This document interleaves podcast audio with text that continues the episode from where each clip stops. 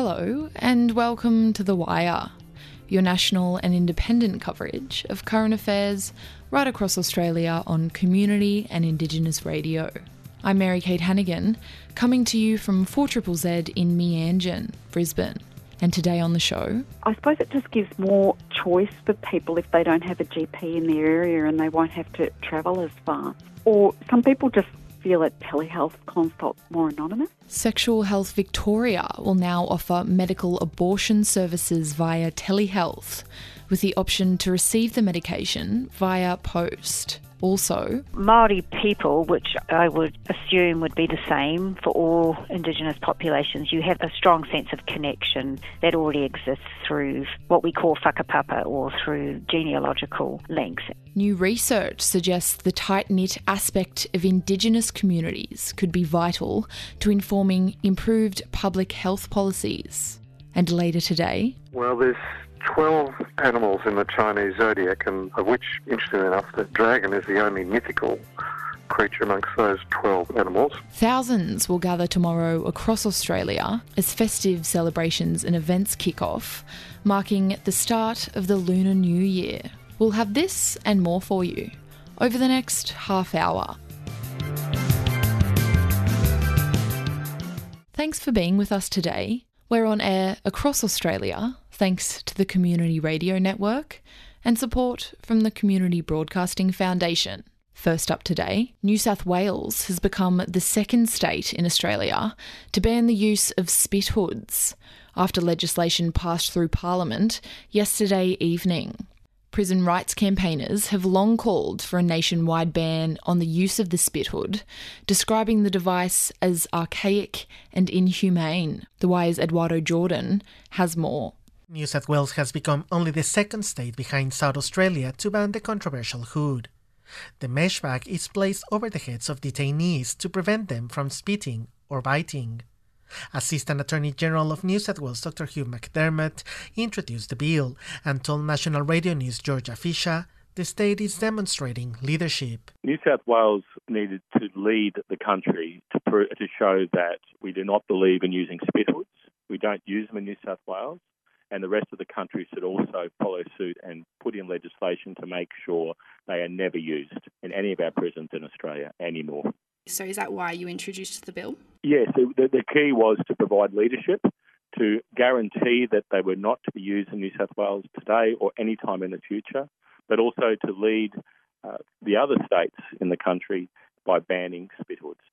Um, your counterpart, Janelle Saffin, um, she's a member for Lismore, is on the record saying that the practice is simply inhumane. What's your take on that? Oh, the, the practice is absolutely inhumane.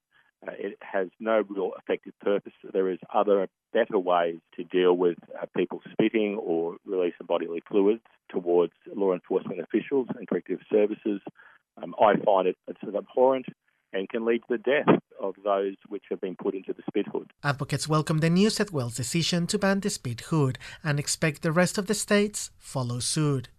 Member for Ban Spit Hoods Coalition, Latoya Aroha Rule, was in State Parliament last night, and I started asking her reactions at State Parliament. So, last night, being in New South Wales Parliament, actually in the President's Gallery, seeing this bill pass was so exciting. It feels like there is momentum, that there is impact happening in Australia, particularly around the issue of abolitionist, non reformist reforms that, yeah, are, are literally anti torture reforms. So we know that in Australia this issue has been complicated in the past, but I do feel like there is moment for us to grasp right now moving forward. For those who are unfamiliar with this, why are spit hoods inhumane and dangerous to use?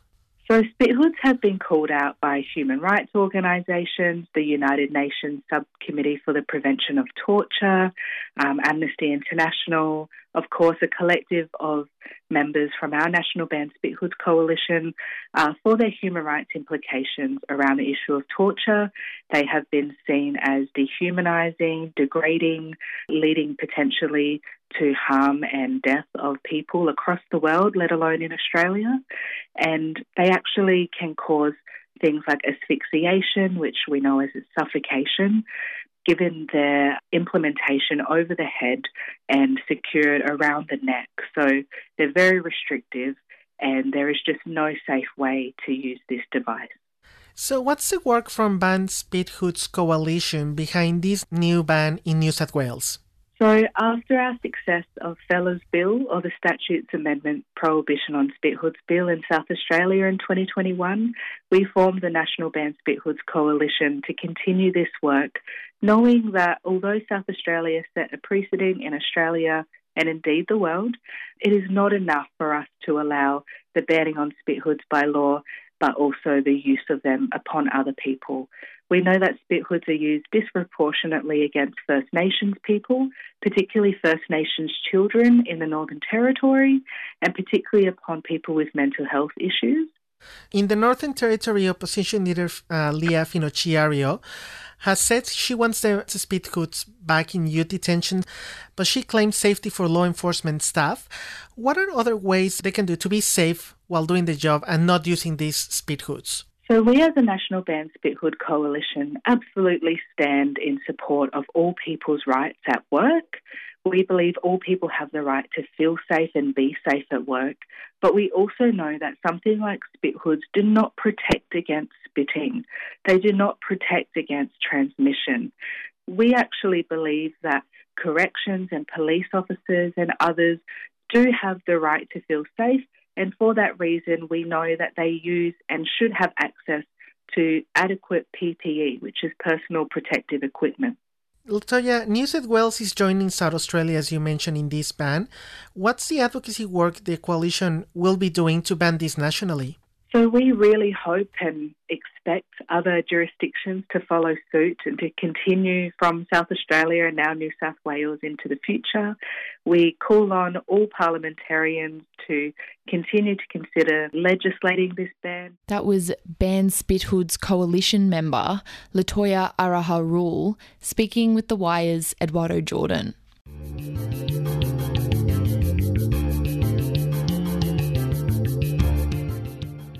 A different take on Australian current affairs. This is The Wire on your community radio.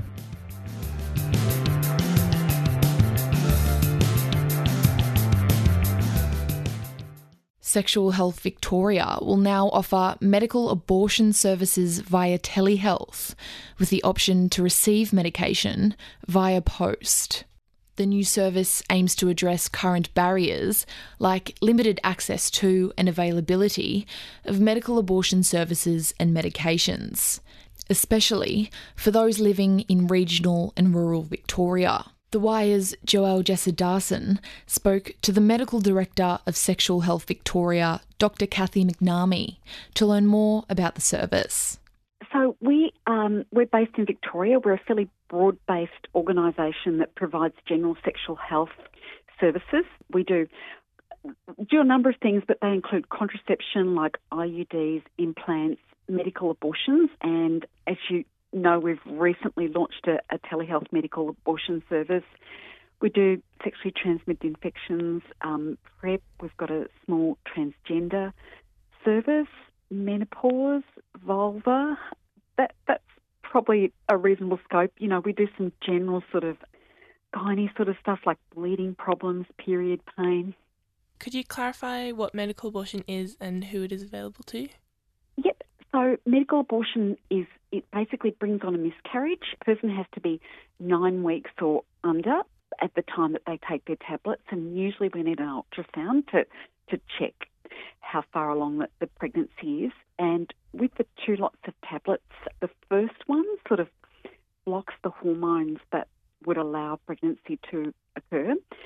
And it also enhances the action of the second tablets. And the second tablets basically cause the womb to sort of contract and bring on a miscarriage. And what will the new telehealth and medication delivery service look like? Well, I suppose the advantage is that people don't have to come in to have the service. You know, for people who are sort of living in remote areas, or well, we don't have a remote. It's just for people in Victoria. We don't have any remote areas in Victoria, but sort of you know outer rural areas or um, people who just don't have a doctor in, in their area who, who provides the service. So we, we feel it would be an advantage for those people. And some people just like the privacy, and some people are very busy, and it's just easy for them to do a telehealth rather than, than come in for an appointment. Mm. What barriers, aside from access for those living more remotely, have previously existed? Look, I, I think that the main the main barrier has been access and cost. Like the, the, the services vary enormously.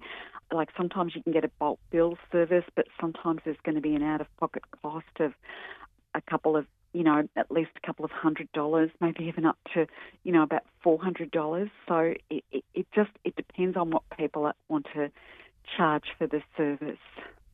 The Sexual Health Victoria CEO said that recent findings revealed only 1 in 10 GPs in Australia actively engage in prescribing abortion medications. How That's will right. telehealth appointments affect this? Well, I- suppose it just gives more choice for people if they don't have a GP in their area and they won't have to, to travel as far. Or some people just feel that telehealth consults more more anonymous in some ways for them. Um, they might feel it confronting to come in and see someone, so it could be an advantage for those people. Yeah, right. And how will the medication delivery be especially beneficial for those living regionally? Well, I mean, some people will actually choose to use their local pharmacy if they want to, but often people, if they live in a small community, they're, they're not happy to access their, their local pharmacy. So we, we can organise for it to be de- delivered to them directly through express post. I mean, we couldn't have them being very close to the nine weeks at that stage in case that the tablets didn't arrive. Um, but yeah, or, or some people just don't have a pharmacy. That, like they might have a doctor that they prescribes, but they, they have to travel quite a distance to actually get the tablets. So we feel that'll be an advantage to some people. Was there anything else you'd like to add to that? I think that's the main thing. You know, we're, we're sort of hoping to make it a, um, you know, a friendly service. We've done a fair bit of telehealth during COVID, so I, I, I suppose we're, you know, we, we feel we know what we're doing. So hopefully it'll be Yeah. good service for people that people will feel really comfortable with. That was Medical Director of Sexual Health Victoria, Dr. Kathy McNamee, speaking with The Wires, Joelle Gisardison.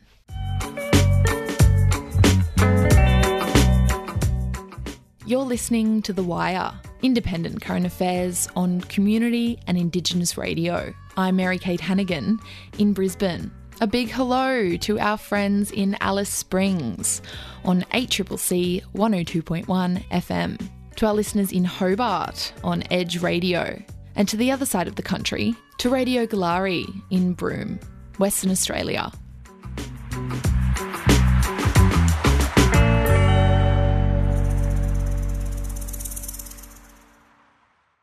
A study into the social response of Māori peoples during COVID 19 suggests the tight knit aspect of Indigenous communities could be vital to informing improved public health policies. The research from Charles Darwin University and Auckland University of Technology focused on the remote sub tribe of Ngāti Kahungunu and explored the ways Māori adapted during COVID 19 by turning to family connection and the revival of traditional practices. The Wire's Emma Watsky spoke to lead author and CDU Associate Professor Dianne Wepa about what sparked the study. I was approached by a prominent female elder in New Zealand. There was an issue within her tribal region. There needed to be a focus to help access health services. They had an issue with connectivity, so that was the initial approach, and research seemed to be a good way to do that. I understand it also focused largely around social responses to COVID 19. What Yes. were some of the main differences in terms of those responses between Indigenous Maori communities and non Indigenous communities? For Maori people, which I would assume would be the same for all Indigenous populations, you have a strong sense of connection that already exists through what we call whakapapa or through genealogical links. There's like a cultural obligation to honour those connections from the ancestors through to people that are here today. And so that seems to be the theme that runs through the findings with the participants is that strong sense of needing to honour the past to help inform the future. So that pushes the focus on staying connected and helping each other. And what has COVID 19 revealed about the importance of Indigenous knowledge along with the experiences specific to Indigenous communities? This particular tribal area, their marae or traditional meeting house, that had burnt down many years ago, and with the Maori culture, usually the sense of belonging connects to a marae or a physical structure, a building. And with uh, COVID 19, the community felt they actually couldn't gather anymore to one place to try and support each other. So they had to come up with other ways of and innovative ways of staying connected. So they would actually use the school, local school, to gather or connect in with the younger generation to use their mobile technologies to connect with each other. So one of the positive outcomes from COVID was that the traditional ways of being and gathering food and all of those customary practices were revisited because the young people found that they had more time to be with the older people and learn the traditional ways of hunting and gathering. Did you find that there was a merge between the modern ways of connecting that helped to emphasize traditional ways of connecting? The sense of what we say in Māori culture, whanaungatanga or relationship building, is an enduring principle that maintained even with colonisation. And so the participants were able to use the modern technology, I guess, to maintain that sense of who everyone was. So to check up on, say, the elderly people, they, they developed a, a system with using technology like with the phones, or they would use Zoom or Skype in the local school later on, when I did a follow up interview with the folks, there was a cyclone in the region, Cyclone Gabrielle in the hometown. The internet and the phones were out, and the electricity were out for several days. People, when they went to try and access health services in particular, they had trouble with the language and having to manually tell the health providers their health number, their name, their address. So that's the next phase. I'm wanting to look for funding for people to have some sort of technology that doesn't rely on connectivity. So when the internet's down and the phones are down, they can still have a way of identifying themselves, especially when they need to find health services. And what other ways could the findings from this, this research inform future health policies for these Indigenous communities? You know, when you really listen to the voices and the stories of the people that are most affected, you can hear the solutions. So I think there's a lot to be learned from really uh, engaging with people. Just real simple things around making sure people check in on each other and there's that sense of knowing who your neighbours are, you know, things like that. So not always relying on government to step in. Mm-hmm. So that resilience really came through. The internal resources were quite astounding that people were able to work with what they had. And I think when you look at the literature, Indigenous populations are always worse off when there is a disaster. They can either be forgotten or they're harder to access because of their remoteness, language barriers, things like that. The digital divide is still a concern that we found. So the remoteness, I think sometimes the telco companies and the government can forget that people that are on lower incomes rely on the lower level internet connections because they may just use text messaging and don't use smartphones. And so sometimes when they're asked they're trying to find a service, the answer is, we'll go online, or there's an app for that. I think we just assume everyone knows how to use the internet. So that definitely is something I think we need to be mindful of. Just lastly, on that note, historically, what can be said about the broader impacts of global pandemics on Indigenous communities? How are they affected differently, and, and what are the possible flow ons from that? the leadership from the Maori people was quite amazing. The culture is so used to providing comfort to others that's ingrained in the culture. That was Associate Professor Dianne Wepa there, speaking with the Wire's Emma Watsky.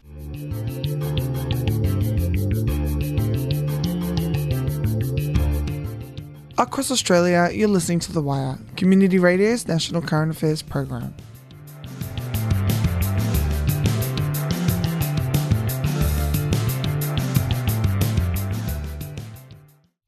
4,000 years of tradition will come to life in cities and towns across Australia tomorrow with the start of celebrations for the Lunar New Year. The Bendigo Chinese Association have marked the Lunar New Year since the 1800s, when Chinese men walked over 4 million miles through hazardous terrain from South Australia to reach the Victorian goldfields. National Radio News reporter Remy Norton spoke with the president of the Bendigo Chinese Association, Doug Lougoon, about their celebration plans. Bendigo being have a well, having a very unique Chinese culture and heritage because the heritage of dragons in Bendigo dates back to that uh, involvement of the Chinese community with the Bendigo Easter Fair, and the first, first dragon appeared in 1892.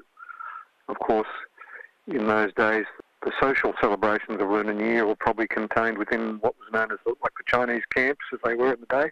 Uh, and then, of course, after they the Chinese moved out of the goldfields camps, they moved into that area of Bridge Street in Bendigo, where they you know, they practiced their their culture and ran their businesses and so forth. But of course, as time has gone on, the community is being you know, much more ingrained in the fabric of society in Bendigo, and we celebrate openly Lunar New Year pretty much every year and have done for a couple of decades. So it's, uh, it's a fantastic thing today to see, and, and of course this year being the Lunar New Year of the Dragon, we're going to take the opportunity to bring out one of our retired Imperial Dragons and put on a great show for the people of Bendigo and surrounds.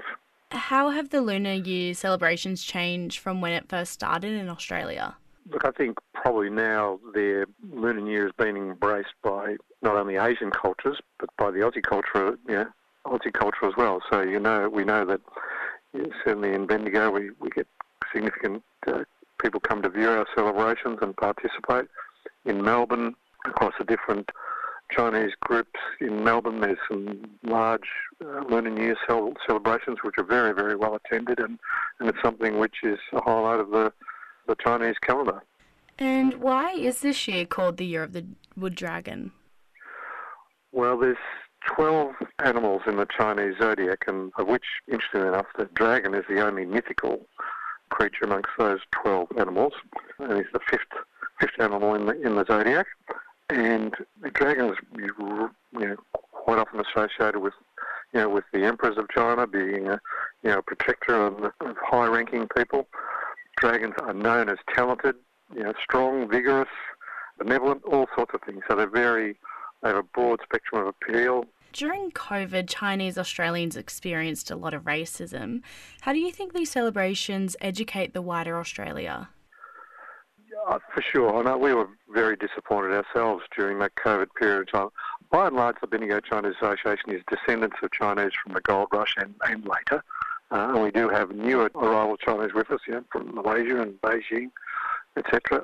But it was very disconcerting to see that, you know, I'm pretty sure it's, uh, we were fairly sure it was like a, you know, minority, but um, it was disconcerting and shades of things which have happened in the past, you know, going back to, you know, the late 1800s, 1800s and, you know, the, the 1900s with the White Australia policy.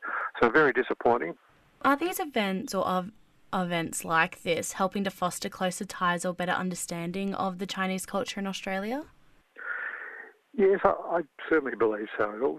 We're very lucky in Bendigo, though, because we've had that long, unbroken link of Chinese involvement in community.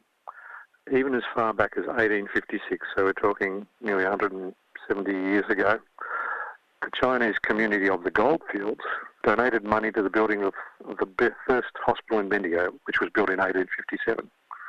They continued that, as I said, more formally in the 1870s by joining with the Easter Fair and raising funds.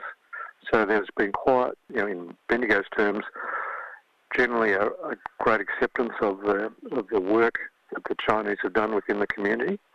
And we, as an organisation, have kept that going, you know, through to the present day. So I think uh, in Bendigo, our Chinese uh, Association and our activities and the maintenance of our unique heritage is very highly regarded. And I think that's given Bendigo quite a good springboard into, you know, the acceptance over of multiculturalism over the years. Doug Lougoon from the Bendigo Chinese Association there, speaking with National Radio News' Remy Norton.